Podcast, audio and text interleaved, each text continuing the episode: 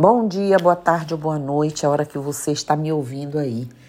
Então, hoje vamos dar uma pincelada sobre um assunto que a gente, infelizmente, roda, vira e mexe, está mexendo com isso, está passando por isso. As mentiras e suas consequências, não é? Porque elas existem.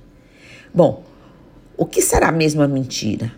A mentira, gente, é o ato, o efeito de mentir, enganar, falsidade, fraude, ou seja, é um relato que não corresponde ao real vivido, mas sim a uma estratégia verbal para enganar a outra pessoa ou a nós mesmos. Aliás, na maioria das vezes, a nós mesmos. O mais enganado é a própria pessoa que mente.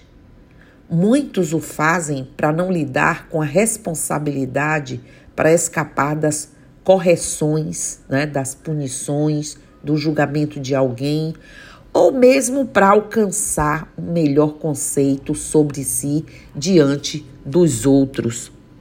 Muitas vezes utilizamos a mentira para esconder um comportamento que temos, que não é aceito, que não é esperado, não é isso? Muitos aprenderam a mentir no decorrer da vida, e nem sempre se apercebiam, né, que aquilo ali era uma fantasia, era um devaneio. Foram exercitando o ato de mentir. Em outras situações, às vezes, a pessoa sente insatisfeita com a própria vida e, por isso, cria uma vida paralela, ou seja, cria uma vida que não gostaria de viver, que gostaria de viver, né? Ou mesmo uma pessoa que gostaria de ser. Olha que coisa, né? Mas existe. Existe aquele que apresenta autoestima baixa, que precisa provar para os outros algo que ele ou que ela ainda não conseguiu ter ou ser. A mentira pode ser a ponta do iceberg. Pode esconder uma história, um acontecimento bem negativo ou um conceito negativo sobre as outras pessoas. A pessoa que mente fica presa à sua mentira, uma vez que não poderá jamais esquecer o que relatou, pois terá que sustentar, né? Que situação! O cérebro humano parece que não foi criado para mentira. Para mentir é preciso primeiro que o mentiroso saiba da verdade. Olha que coisa. Depois que crie uma história falsa. Portanto, o cérebro vai levar mais tempo para fazer esse processo. Primeiro a verdade é memorizada e posteriormente a mentira é criada. O problema é manter arquivada uma memória de um fato que não aconteceu. Por isso, o esforço para manter a mentira é muito grande, pois a verdade tem um registro do fato ocorrido e será mais fácil lembrarmos dela. Então, gente, viva a verdade, né?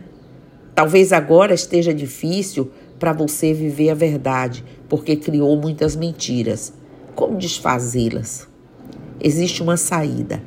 Então, agora o remédio é exercitar a verdade. Se você exercitou a mentira, se você foi capaz, inclusive, mesmo de gravar a verdade para poder criar uma história da mentira, então, faça o contrário. Vai lá exercitar a verdade. Aqueles que vivem a mentira, considerada como um transtorno, devem procurar ajuda psicológica, porque também existe, né? Aqueles que vivem as pequenas mentiras podem livrar-se dessa escravidão, podem optar a partir de agora pela verdade. Se não conseguirem, porque já criaram um hábito para mentir, devem também buscar ajuda. Em todo caso, ajuda é sempre bem-vinda e necessária. Quando você reflete sobre as consequências de tudo isso. Então, que tal viver essa verdade? Que tal enfrentar ou mesmo resolver as suas dificuldades e assumir os erros, as falhas? Dada a persistência de inúmeras ocorrências desagradáveis relacionadas ao hábito de mentir, venho aqui ao tema, venho aqui a essa fala. E por que falo sobre esse tema? Porque me causa espanto e certamente o mesmo acontece para muitos, saber que se trata de comportamento corriqueiro para muita gente. Eu convivo com muitas pessoas, estou diante delas nos aconselhamentos, nas consultas, e a gente percebe como as pessoas, nem querendo muitas vezes, já se encontram frente até obsessões sérias, porque esses obsessores que também estão na mesma vibração se alocubram, satisfazem com aquilo. E daí você vê já a angústia da pessoa sem conseguir sair.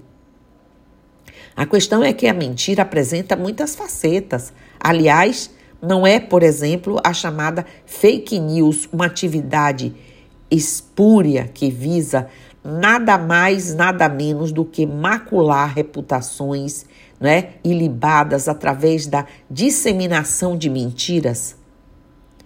Arranjaram um nome bonito, fake news, mas é mentira.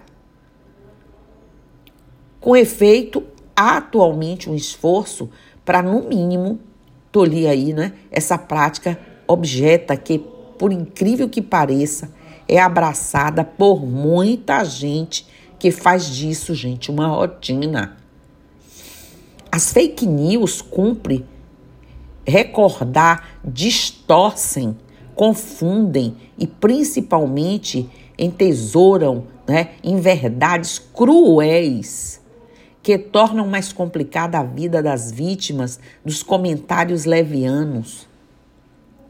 Portanto, é decepcionante perceber que há indivíduos que ainda se dedicam de maneira contumaz ao mister da mentira, se profissionalizam.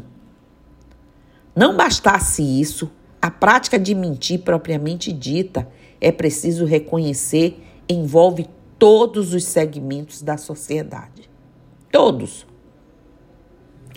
Nesse sentido, já é de amplo conhecimento que, conforme revelam recrutadores profissionais, os candidatos a emprego têm a péssima mania de inflar os seus currículos, normalmente listando uma língua que não dominam ou experiências que nem chegaram perto de ter. Em face disso, o profissional de recrutamento precisa ser meticuloso em sua análise, checando e rechecando as informações prestadas pelo aspirante do cargo para que a sua indicação seja precisa. Olha que ponto se chegou.